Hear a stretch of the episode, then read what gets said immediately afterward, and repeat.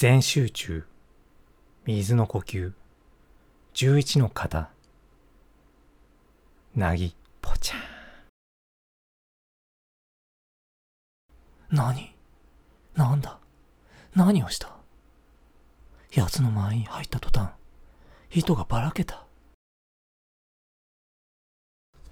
はい、というわけで皆さんこんにちは。えー、弁理士の星です。えー、ちょっとね、あの、鬼滅の刃の名シーンからですね、あの、モノマネをさせていただきました。いかがでしたでしょうか？本当はね、あの、この物語の余韻を残すためにも、この後のね、この喋りは本当はいらないというか、あの、したくないんですけども、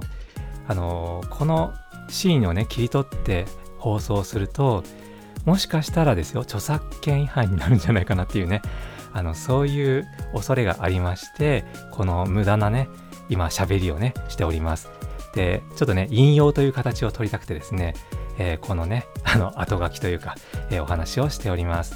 あの、声を真似することに関しては別に、あの、権利的に問題がないんですけれども、あの、セリフの部分ですよね。まあ、これぐらいの短いセリフだったらまあ大丈夫かなと思うんですが、一応ね、もしかしたら著作権が発生しているかもしれないと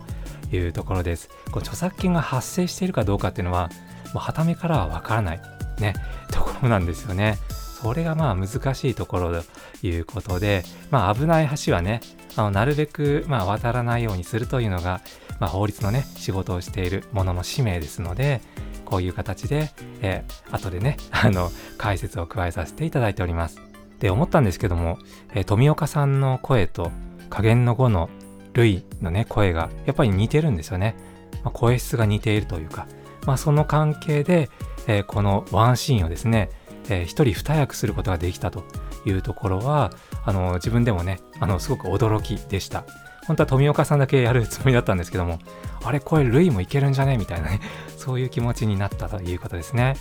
このようにですね、あの、モノマネっていうのは、大体声質が、あの、似たり寄ったりになるというか、えー、レパートリーが多分、えー、同じモノマネをしてる人は似たような感じになるんじゃないかなというふうに思います。まあ逆に言えば、あの、声質が全然違う人の真似って、えー、なかなかできないですよね。